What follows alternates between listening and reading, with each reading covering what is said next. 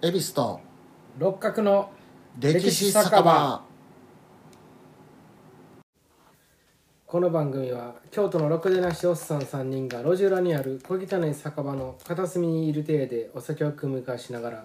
歴史や世の中のことをゆるく無責任にたわごとを垂れ流しする番組です。なお間違った内容や偏った見方があるかもしれませんが、我々は専門家ではありませんのでご容赦ください。番組への感想などございましたら、メールアドレス歴史酒場@gmail.com またはツイッターアカウント歴史酒場へお願いします。はい、ということで第68回です。はい、お願いします。はい、よろしくお願いします。で、今回は恵比寿会ですね。はい、はい、でいただくお酒はですね、キューバのお酒ですね。はい、ラムなんですけども、ハバナクラブ3年、これをモヒートでいただこうと思います。はい、六角さんのお手製のミントが入ってますね。はい、はい、それをいただこうと思います。はい、いただきます。うん、うわ、爽やかやね。お、ほんまや。すごいミントの香りが。飲みやすい。いいね、夏に飲みたいですね、これもね。あ、なるほどね。うん、夏のお酒か。外でね。まあキューバやもんね。確かに。まあな、うん、外でなんか飲みたいですね。うん、プールサイドで。これは正月に飲む酒じゃない。確かに、うん。どうですか、レーゼンさん、このお酒の。まあすごいすっきりしてるんで、すごい飲みやすいですよね。飲みやすいね。なんか良い回りそう。なんか色もこう、ちょっとグリーンで。ね、ほんまになんか夏にぴったりみたいな。夏のお酒。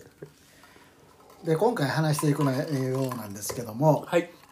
アルゼンチン出身の英雄について話そうと思います。はい、まあ、アルゼンチンの英雄といえばマラドーナ、で、あとこの間ワールドカップで優勝したメッシ、でもう一人実は世界的に人気のある革命家。誰ですか？カルロス・ペレグニーニですか？革命家言うでしょうか。それ知らんわ。カルロス・ペレグリーニは競馬の騎手です。ああ、そうね。それもアルゼンチンの人。アルゼンチンで確か南米の凱旋門賞って言われるレースがカルロス・ペレグリーニ大賞だったはず。そんな話ではありません。革命家と言いました。チェ・ゲバラ。この人について話していこうと思います。で、本名なんですけども、エルネスト・ゲバラ・デ・ラ・セルナって言います。まあ、通称エルネスト・ゲバラと呼ばれますね。で、チェっていうのはですね、アルゼンチンなどで使われるスペイン語でヤーとかヨーとか、そういう砕けた挨拶の言葉で、そういう感じらしいですね。で、ゲバラは初対面の相手にチェ・エルネスト・ゲバラって挨拶してたらしいんですよ。最初にチェをつけて。で、それがキューバ人の人たちがチェっていう発音が面白かったらしくてですね、そのままあだ名になって、キューバではチェ・ゲバラって言われて、で、もうチェといえばゲバラっていう風になっていくらしいです。で、アルゼンチンもキューバもスペイン語圏で、同じスペイン語圏なんですけどね、なんかそういうちょっと違いがあるみたいですね、やっぱり。で、ゲバラはですね、1928年6月14日、アルゼンチンロサリオの裕福な家庭で生まれます。このロサリオっていうところはメッシが生まれた場所でもあります。第2の都市かな、アルゼンチンの。で、スペイン系の父とアイルランド系の母。で、お父さんの方が実業家。で、お母さんは政治家の娘。まあ、裕福な家庭なんですよ、やっぱり。家柄がいいというか。で、そこの未熟児として生まれます。で、体が弱かったと、幼少期は。で、2歳の頃に喘息を患うと、でもまあ大人になると葉巻を吸うたりして、葉巻好きやったらしいですね。まあお酒は飲まへんかったらしいですけど、ゲバラはこれをモヒート飲んでないみたいですね。で、小さい頃は教育熱心な母に勉強を教えてもらって、まあ、学力がついていくと。で、ゲバラの家には 3,000 冊の本があったらしく、全ての本を読んだみたいですね。なんか江田島平八もこんなことやってましたね。まあそんだけ本があるってほんま裕福やったんやねっていうのを伺えるね。だから裕福な家庭あるあるですけども、両親は比較的リベラルな考え方で、あ、なるほど。でそういう影響もあったんじゃないかと。で11歳の時ゲバラがで町でストライキがあって、それを応援するため学校で仲間を集めてパチンコで街灯を壊し回ったと。なるほど。パチンコってあのワンピースのストップが使う武器ですね。ああいうので街灯を壊し回ったと。違いやね。もう私はもうグーニーズの生きがゲームでやってるイメージが、まあ今の時代に合わせていいです、はい、グーニーズ知ってますから、はい、やってましたから、やってましたから、はい、で中学生になるとですね、あの自分と同じように病気で悩む人を助けたいっていう思いで、うん、医者を目指します。でまたこの頃お母さんもですね乳がんで手術をしてたっていうこともあって、まあそういうお医者さんに対しての憧れがあったみたいですね。で大学では医学部に入るとすみません。で思い通りの人生を送っています。こうやって大学にも入って、うん、でもそうなるとちょっと悩みが出だすと。このままではいいのかと、こんなレールの上に乗ってスムーズに行く人生ではいいのかと贅沢な悩みだな、うん、ですね、うん、で22歳の時にですね、友人と2人でバイクに乗って南米を回る旅に出ます、はい、うん、でアンデス山脈を越えてチリに入っていくと。でチリに入るとそこには最下層の鉱山労働者などと出会って、うん、その貧困さに衝撃を受けると、うん、自分の生活水準とあまりにも違うということで、うんうん、でその後チリを北上して南米の国を見て回っていくと、うんうん、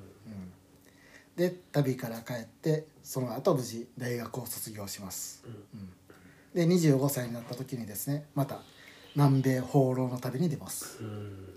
うん、で今度ボリビアにたどり着いたら、そこはボリビアでは革命が進む途中やったんですね、うんうん、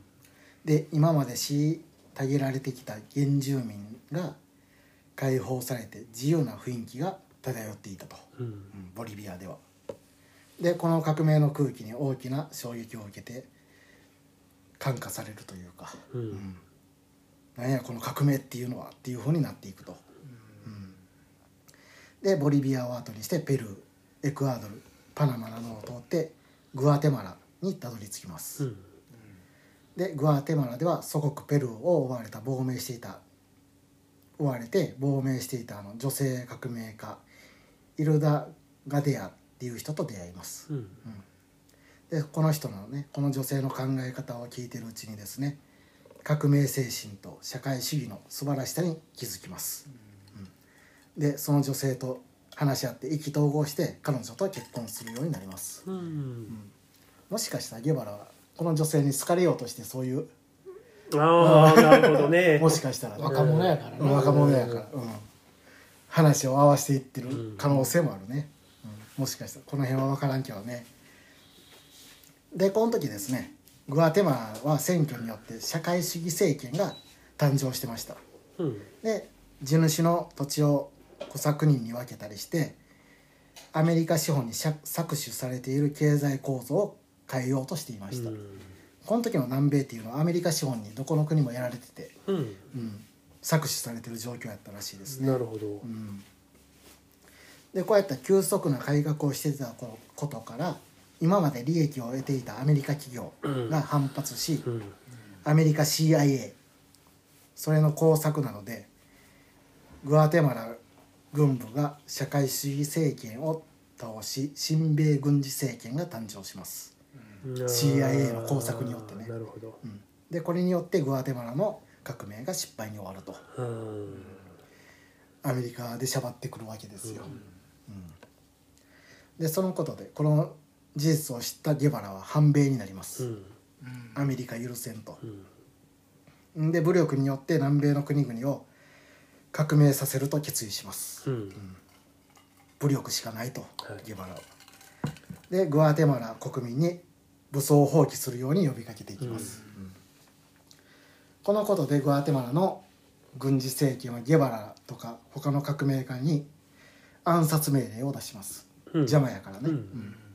でこのことを知ったゲバラはメキシコに逃亡します、うん、これが27歳、うん、すごいな、若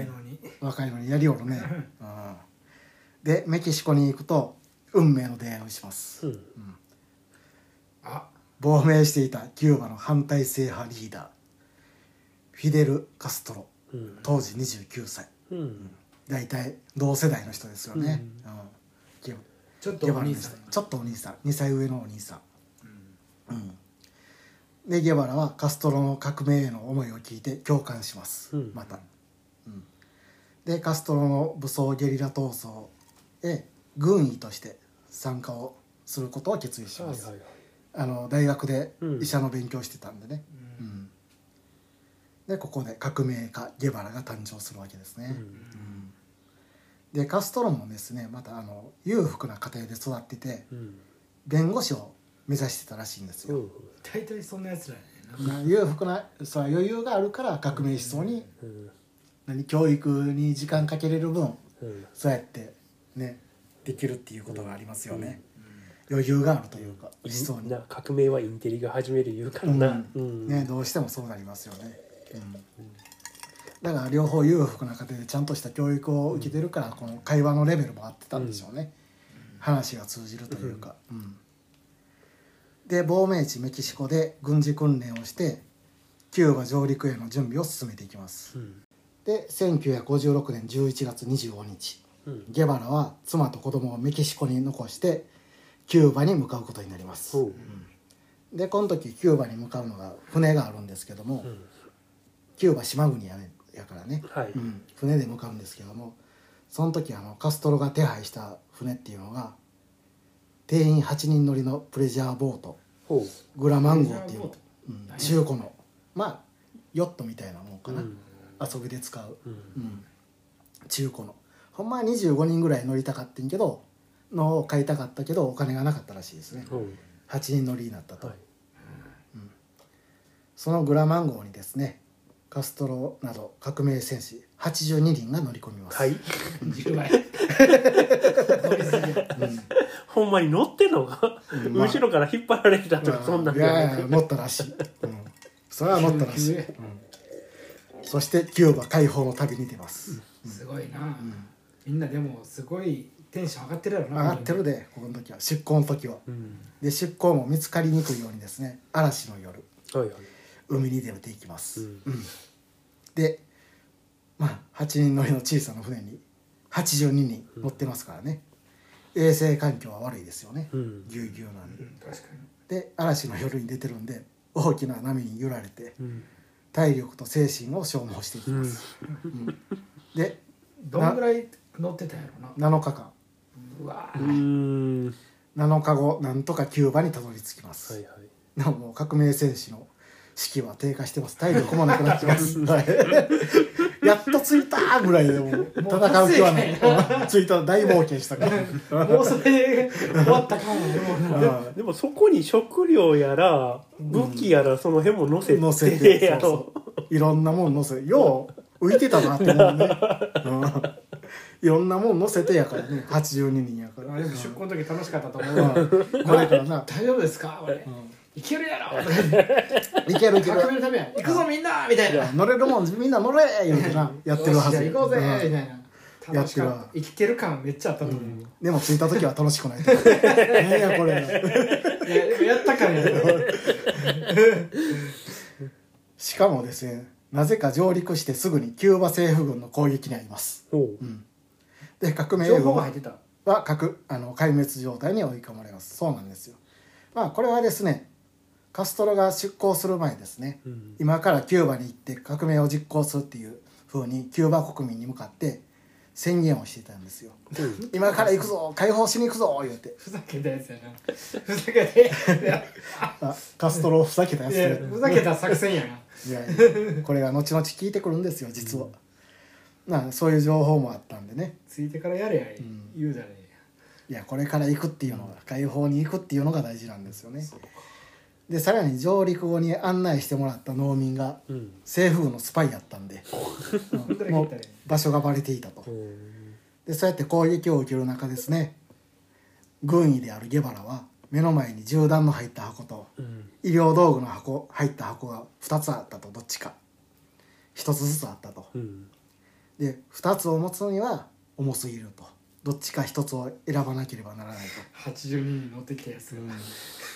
2つぐらい持てよ持てへんかったよねでゲバラは銃弾の入った箱を手に取って山に逃げ込んだと、うん、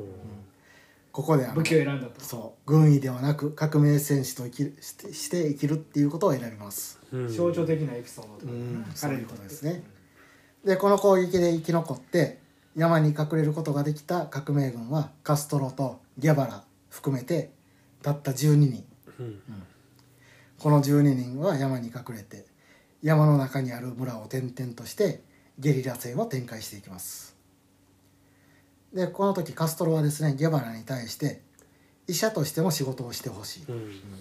村人の怪我や病気を治療して、うん、たとえ敵兵であっても治療をしてほしい、うん、というふうに伝えます。敵兵でも、うん、でゲバラは革命戦士として戦う覚悟をしていたのでカストロの意見するんですよ、うん、いややと一緒に戦うと、うん、でもカストロの意志は強くて従うことにします、うんうん、でこうしてゲバラは誠実にですね村人や敵兵を治療していきます、うんうん、そうやっていくうちにですね革命軍の評判が良くなっていきます、うんうん、あの人らはもうみんな治療してくれると、うん、敵も関係なくっていうのを口伝えでいろんな村に広まっていくと。で革命軍に参加する村人が増えていくっていうことになっていきますね。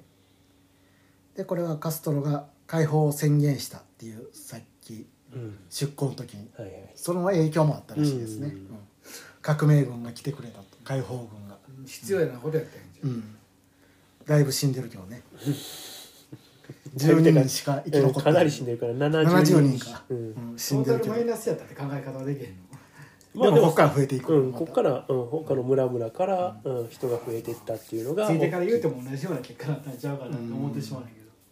これでカストロがそこで死んでたら終わってたかもしれないね。まあね、うん、いやだから出航前に言わへんかったら方が良かったんちゃうかなと思うねんけど、うんうん、シンプルにどうなんやろうね、うん、それをいやきっとそうやろ。いや歴史はこうなってるから事実は。いやいやただ言われ方のええ話で言わん方が良かったと思うトータル私はそう思う。なるほどね、うん、でもそれは革命軍になれへんや指導者にそういうことをしてると損得感情でやってしまうからね、うん、指導者になるためにはこういうことをしてなあかんっていう。なるほど、うん、でそこで生き残らなあかんと、うん、まあそれを言って革命をするぐらいのこのな気概がないと、うん、できひんっていうか、ねうん、言わずにやって、うん、まあ革命成功せえへんでっていう考え方が船でついてから今からやるぞって言って行った方がリスク少なかったんちゃうかなと思って、うんうん、その前にもっと大きい船を用意しようって思うけどな、うん、まあでも先に言うといた方が後に続くものが現れやすいっていうのはあるやろけどね、うんまあ、それはあるね、うん、ただトータルさっぴいて、うん、ついてから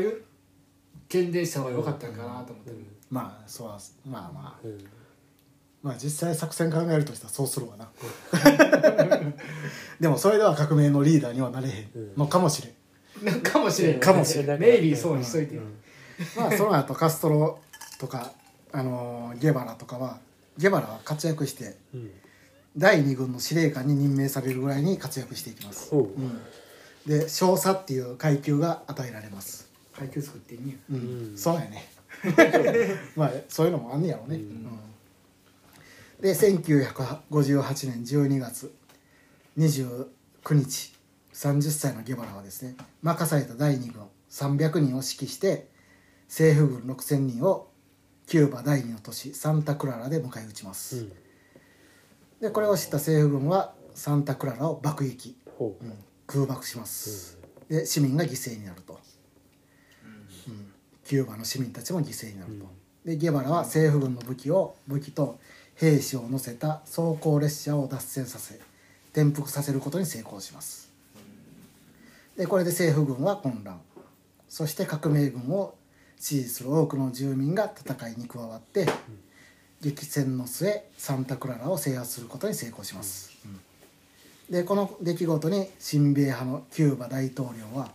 革命軍の勢いを誘って1959年1月1日未明ドミニカ共和国に亡命します、うん、そらまあな無差別で爆撃しといたらそら指示いられへんわな、ね、守ってもらえへんねんから、うん、で1月8日カストロはキューバの首都ハバナに入ってキューバ革命の達成を宣言します、うん、でゲバラはキューバ革命の功績によりキューバ市民権を与えられます、うんうん、キューバ市民になります。で新政府の国立銀行総裁に就任します。うん銀行のうん国立の銀行の総裁になります、うん、なぜか、うん、なぜかねでこの後革命1ヶ月後ぐらいですね旧政府犯に対する裁判が行われて600人ぐらいが処刑されると、うんうん、でこれはゲバラはですねグアテマラの革命失敗したのを見てるんで、うん、それは軍内部に裏切り者がいたためでそのことを教訓にして反乱分子を迅速に処刑したっていうふうに語ってますね、うん、で6月からアジアアフリカ諸国の歴訪に出ていきますゲバラは、うん、で1959年7月15日ゲバラは通商使節団を引き連れて日本を訪れます、うん、日本に来ます。で当時の日本でゲバラっていうのは知名度があんまりなくてですね、うん、朝日新聞が小さく報じたぐらいやったらしいですね、うん、昭和34、5年ぐらいかな朝日新聞がゲバラを小さくしか報じひんかった、そうらしいですね、うん、今やったら大きく報じはるで、うん、もしシェーバイゲバラが来たらそらそうやろ全紙報じるやろね、うんでゲバラは東京で池田隼人通産大臣と15分会談して朝日新聞なんか特に、うんうん、もうそれはゲバラインタビューもしてるやろ肯定的な記事をいっぱい書かはるんで、うん、今でも書いてると思うんでで名古屋ではトヨタや三菱の自動車工場を見学と、うん、大阪では農業機械を見学して、うん、大阪商工会議所のパーティーに参加する、うん、で翌日広島の平和記念公園を訪問して喧嘩します、うん、でこの時ゲバラはですね日本の記者に対してなぜ日本人はアメリカに対して原爆投下の責任を問わないのかっていうふうに質問します、うんうん、で広島訪問以降ですねキューバの初等教育では広島長崎の原爆投下について勉強するようになっていきます、うん、すごいや、うんでもらったは勉強って言ったんが面白かった勉強伝蔵さんじゃない何も広島長崎に関して言うてる笑ったわけではないです、うん、僕の言い方がまずかっただけでだいぶお酒回ってるからね、うん、で27日日本を離れてインドネシア、はい、パキスタンモロッコなどを回り9月8日にキューバに帰国します、うんでゲバラ訪日の翌年に日本キューバの通商協定が結ばれて今現在もこれ続いてますね、うん、だからゲバラがやった通商条約協定かが今でも続いてると、うん、なるほどねアメリカからのチャチャ入れはなかったよ、ね、なかったみたいだね、うん、そういうの砂糖とか仕入れてたのかなキューバからあ、うん、なるほどもしかしたら、うん、でキューバに帰った後ですね農地改革と企業の国有化を進めていきます、うんで1960年8月カストロがアメリカ資本の石油企業を国有化します。あだからこっからアメリカと仲悪くなる。ああなるほど、うん、でこの措置にアメリカのアイゼンハワー大統領はキューバに対して経済封鎖を実施、うんうん、アメリカとキューバの対立が鮮明になると。なるほどで61年4月ケネディ大統領がキューバ侵攻作戦を認可で親米政権のグアテマラの傭兵部隊を支援してですね、うん、傭兵部隊がキューバに侵攻します。グアテマラ使ってやってるんですね、うん、でカストロとゲバラはですねこの侵攻部隊を撃退で5月1日に社会主義革命家を宣言してキューバはここで社会主義国になると、うん、アメリカがちょっかい出したことによってこうなっていくと。でアメリカに対抗するためにソ連を頼るしかなかったと、キューバを、うん、で62年にはキューバ危機が起こると、うん、でこのキューバ危機も米ソの交渉で勝手にキューバは何も交渉してなかったらしいですね、うんうん、勝手に進められていったと。でアメリカと対立するキューバは社会福祉の無料化と経済封鎖による資源不足で経済が低迷していきます。うん、でそんな中ケバラはですね、生産効率の低下は人々の献身的労働によって補えるっていうふうに考えます。むちゃやな。で自ら公務以外の空いた時間に農場とか工場、自分もやった、うん、建設現場で汗を流していきます。セレクター労働する、うん、ボランティアでね、うん、だからみんなこういうことをしたら大丈夫やと、うん、でゲバラも自分が無償で働く姿を国民に見せることで社会主義の理想を伝えようとしていたらしいですね。かっこいいな、うん、みんなそうせえと、うん、ついてこいと、うん、実際にこう自らが動いて示すっていうタイプやからね、うん、そうするとかっこいいな、有言実行型なんかかっこいいな、うんうん、実行する人なんよね、うんうん、で21世紀には世界中の人々が社会のために無償で働くようになって人々が助け合う理想の社会主義世界になるとゲバラは信じてたらしいですね、うん、めっちゃかっこいい、うん、今21世紀やけどね、うん、でこれをゲバラは新しい人間っていう風に読んでたらしいです。無償で働く人たちを、うんうん、でゲバラ一人の行動でキューバ経済は回復することはなかったんですね、うん、どうもやっぱり。でゲバラの理想主義的考えは政府内で徐々に孤立していきます、うんああそううん、で64年12月ゲバラはキューバの代表として国連総会に出席して演説します、うん、で内容がですね、偉大な人民は独立を勝ち取るまであまりにも多くの血が流れた、我らの人民が日々上げている叫びの声に凝縮されている、全世界の民衆に支持を呼びかける叫びだ、その叫びとはこうだ、祖国か死か。この演説が世界中の人々に響いていくと、うん、祖国か死かっていうね、うん、有名なフレーズ、うん、まあ死ぬか戦うかっていうことですね。で65年2月アフリカのアルジェリアで演説します、うん、当時キューバの最大の貿易相手国ソ連の外交姿勢を帝国主義的搾取の共犯者と非難します。まあ、ソ連を非難するわけですよね、同じ社会主義や、うん、そう。ソ連はこの発言を問題にしてですね、キューバ政府に対してゲバラをキューバ首脳陣から外さなければ物資援助を減らすっていうふうに通告します、うん、あいついらんこと言いよると、うん、ゲバラは、うん、で3月、ちょっと理想すぎひんか、そうそう、うん、理想すぎひんっていうか邪魔な存在になってるわけですよ、うん、言いたいこと言うし、うん、言うてることはまっとうやもんな。でもまっとうですね、うん、でもソ連からしたら嫌ですよね、うん、こんなやつは、まあまあ、世界的英雄でもあるし、ソ連はまあ影響力あるし社会主義やと言ってもどっちかというともう帝国主義的な部分が残ってるのと、うん、完全な社会主義とっていうのでも多少の乖離はある、うん、たってことかなとは、うん、ゲバラにとっては、うん、アメリカもソ連も一緒やと、うん、そういうことになるよね、うん、っていうことですね。で3月にゲバラが帰国します。で空港に出迎えたキューバ政府関係者は、うん、ゲバラを握手で出迎えるんですけども、うん、その場にいたカストロは握手もせず目も合わさなかったらしいですね、うん、これも映像残ってます、うん、映像見れますね、これも、うん、無視した画像、そう無視して目合わせてない画像、うん、2人ともが、あカストロもゲバラも合わそうとせえへんかった、うん、してなかった。セゴドンと大久保さんみたいな、あいい例えや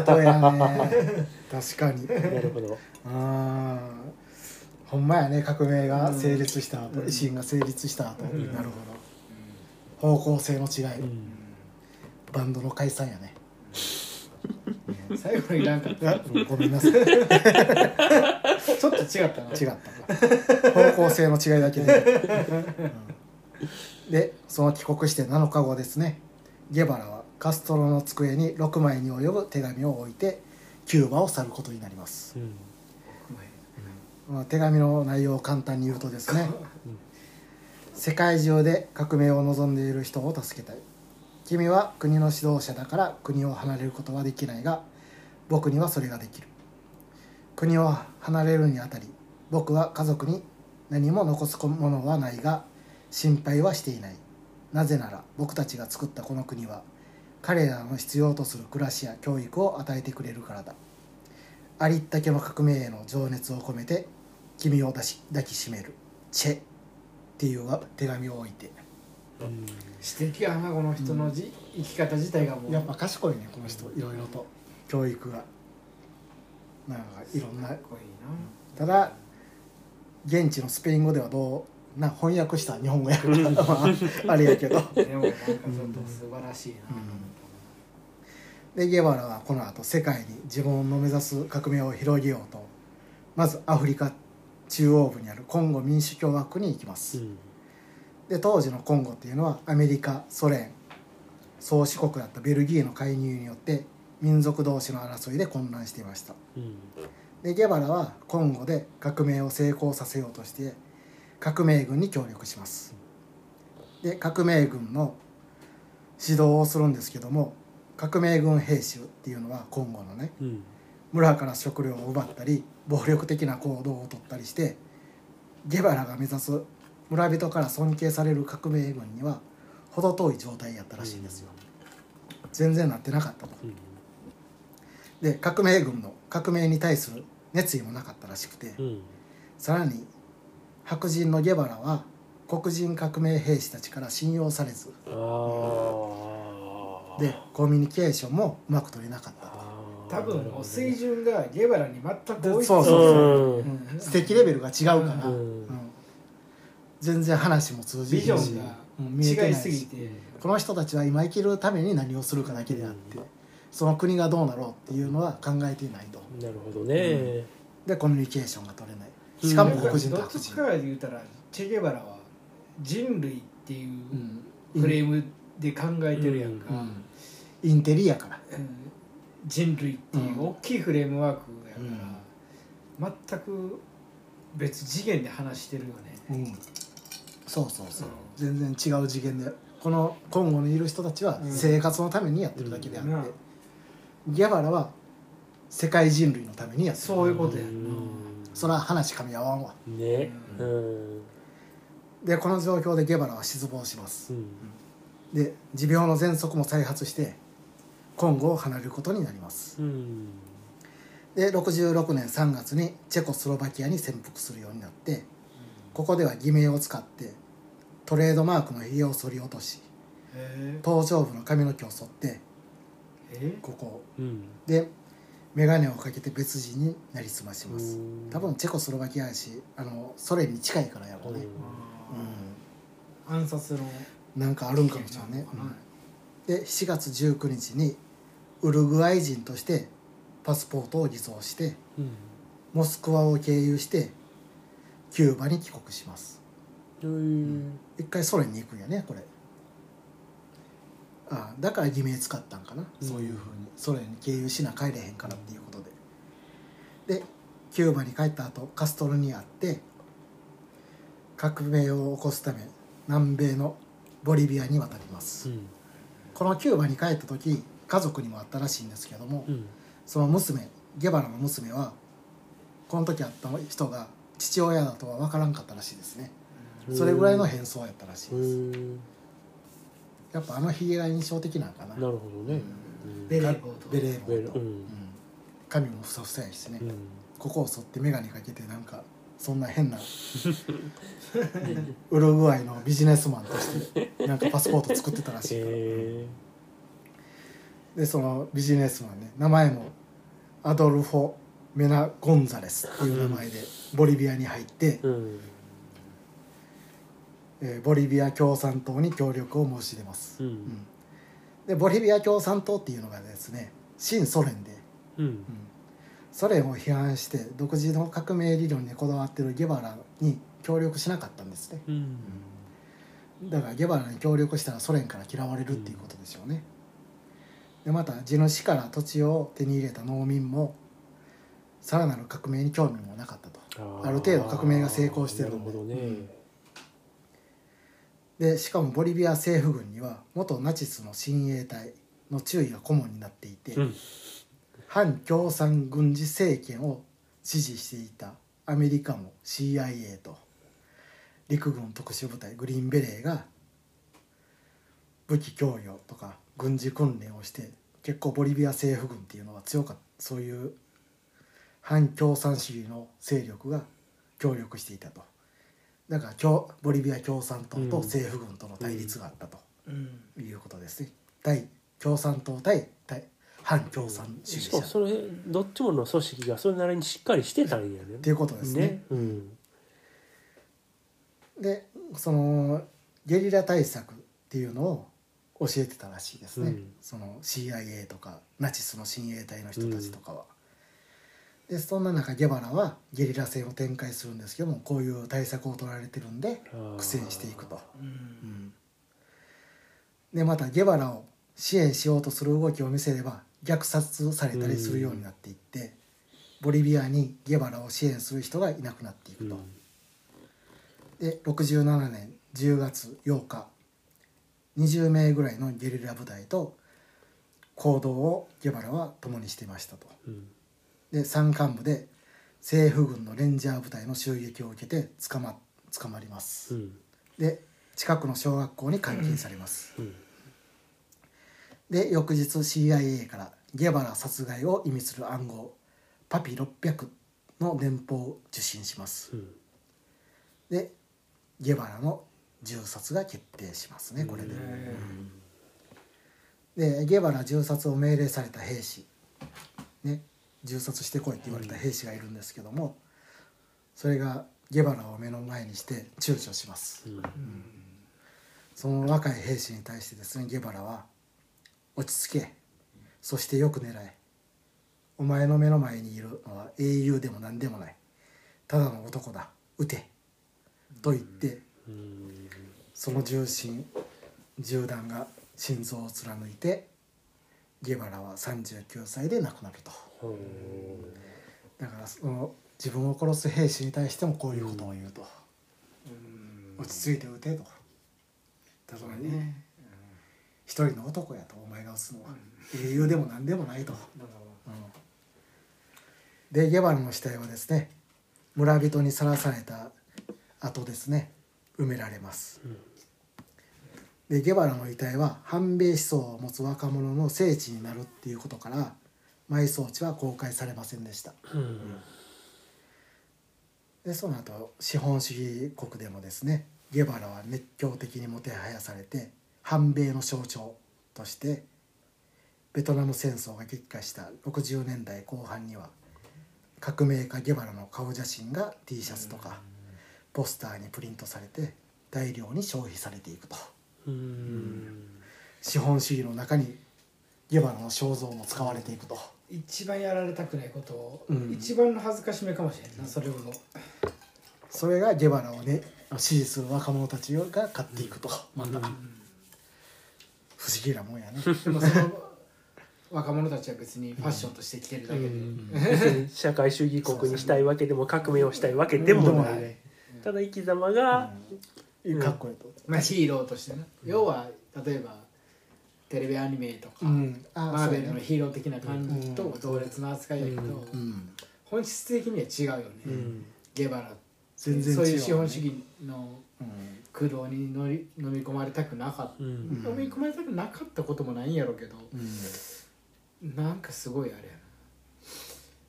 な、なんか反対のことになってしまったな、うん、そうやね、そうなっていくわけですよ。確かジョン・レノンもゲバラはなんか20世紀で一番かっこいい男とか言ってたかな、なんかそれぐらいみんなからすごい生き方やと、うん、尊敬される、うん、尊敬されると。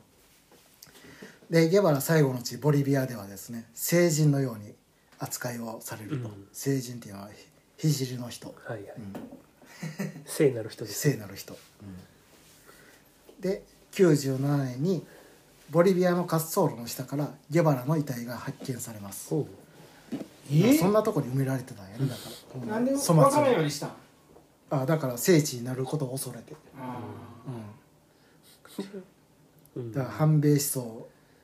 持ってる人も聖地になるやん、墓が、うん、ならんように、それは分からんように、うん、なんかその辺に適当に埋めていたと。でそれが発見されると滑走路をしたから。なんでゲバラって分かった？なんでやろ、なんかあったんかな、うん、まあちゃんとゲバラっていうなんかあったんやろ書いてあったよ、うん、それは、うん、ゲバラゲバラって保育園児のパンツちゃうねまあそんなんやったよ。ヒゲとベレー帽があったんちゃうか、うん、ヒゲを分解されるやんでその後ですね、キューバに送られます、うん、遺骨が送られて、でキューバの都市サンタクララの霊廟に祀られていくと、うんうん、97年にキューバに帰るというか、うん、そこで祀られるっていうふうになるんですね。うんでまたゲバラを殺害した兵士、うん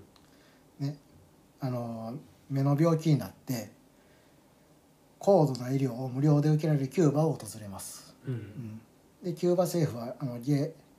ゲバラを殺したことを何も問題にせず治療を受けさせるというふうに、キューバ政府もそういうふうに寛大な処置をするというかね、うんうん、それはゲバラの精神でもあるしね、うんうん、だからキューバっていうのは今でも医療大国らしいですね。なんかお医者さんを外国に派遣するぐらいの、テレビで見たことある、うん、医者になるのに1000もかからないんで、へえ、うん、教育費も無料やからね、確か社会主義国やし、うんうん、ほんであったかい国やから、うん、食料もまあまあ作れるし、はいはいうん、社会主義をやるにはあったかい国やね。あ寒い国ではあかんね。食べ物に苦労するもんな、うんうん、例えばカンボジアとかあったかい国でね、うんまあ、これがゲバラの人生でした。なるほど、はいうんうん、こういう感じです。うん、なんかチェ28歳の手紙、あ、うん、かなんか映画がありますね。多分20年前ぐらいにやったと思うけど、うん、見たんやけど、そこのラストシーンがめっちゃ印象に残ってるのが、うん、多分ですめっちゃ前の記憶やから多分やけど、キューバ革命が成功した後に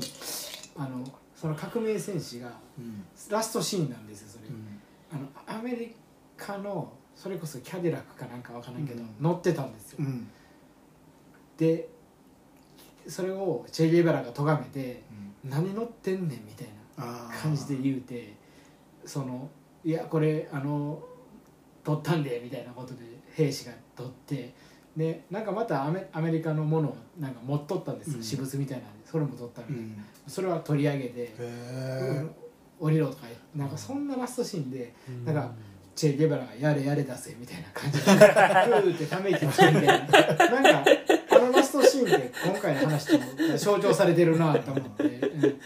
うん、ボリビアじゃあコンゴの人らができへんかったのももちろんそうやけど、そのキューバ革命の時でもなんかそれ一般市民はな、兵士たちはやっぱ王とか言って、うん、アメリカの高級車を露獲して乗ってたチェ・ゲバラがお前ら何してんねんって咎めるっていう場面があって、だってキューバは今でもアメリカのクラシックカーいっぱい走ってるところやからね、うんうん、キューバ革命前の車がそのままずっと使われてる国やから、アメリカから輸入できひんから、まあ、それを綺麗に直して、でも一周してかっこいいけど、うん、なんか今日本から行けへんのかな、あんまりキューバってどんなんやったかな。クラシックカー好きの人はキューバ行ってみるっていう。へえ、あとハマキも有名かな、うん、キューバといえば行きたいね、キューバ、うん、あったかい渋谷もね。どうですかレイジンさんは。うんまあ行けるんやったらいっぺん行ってみたいかなと思いますね、うん、キューバの野球ってどうなんでしょうね。強いや、うん、今回の WBC もな、ね、アメリカに亡命してるメジャー選手もキューバ代表で出れるって言ってたし、うんキューバ政府が用意したらしい。チャップマンまだやってんの？おう知らんけど160何キロ投げるっていう、うんうん、だからそういうメジャー選手もキューバ代表で出るっていう、うん、だからキューバも結構そうやって、うん、まあ、ね、ちょっと前からアメリカとの関係も良くなってるし、うんうん、だからそのアメリカと関係良くなったことでキューバにあるクラシックカーが淘汰されたら困るなっていうのがあるらしい。あー、なるほど。みんな新しいの乗り換えたら困るなっていうのもあるらしい。どうですか革命戦士。革命戦士。我ら革命戦士。そうやね、もう生き様はかっこいいよね。そう。うん。本当に、うん、芯が通ってるね。うん。うん、だからほんまに人類のことを思ってやったんやろうね。うんただこれについていく人がなかなかそうなんよね、うん、本能的に難しいかもしれない。難しいね。結局利益を求めると絶対ついてけへんよね、うん、この人には、うんうん、そうやね。そういう欲があれば、うん、ねえちょっと無理やね。だからよそういうよりも信念がなければついていけないし、うんうん、そこは難しいとこやろね、うんうん、ね。じゃあチェゲバラの T シャツでも買いましょうか。じゃあそれ買ってみんなで着ようぜ。資本主義の波に飲まれようとして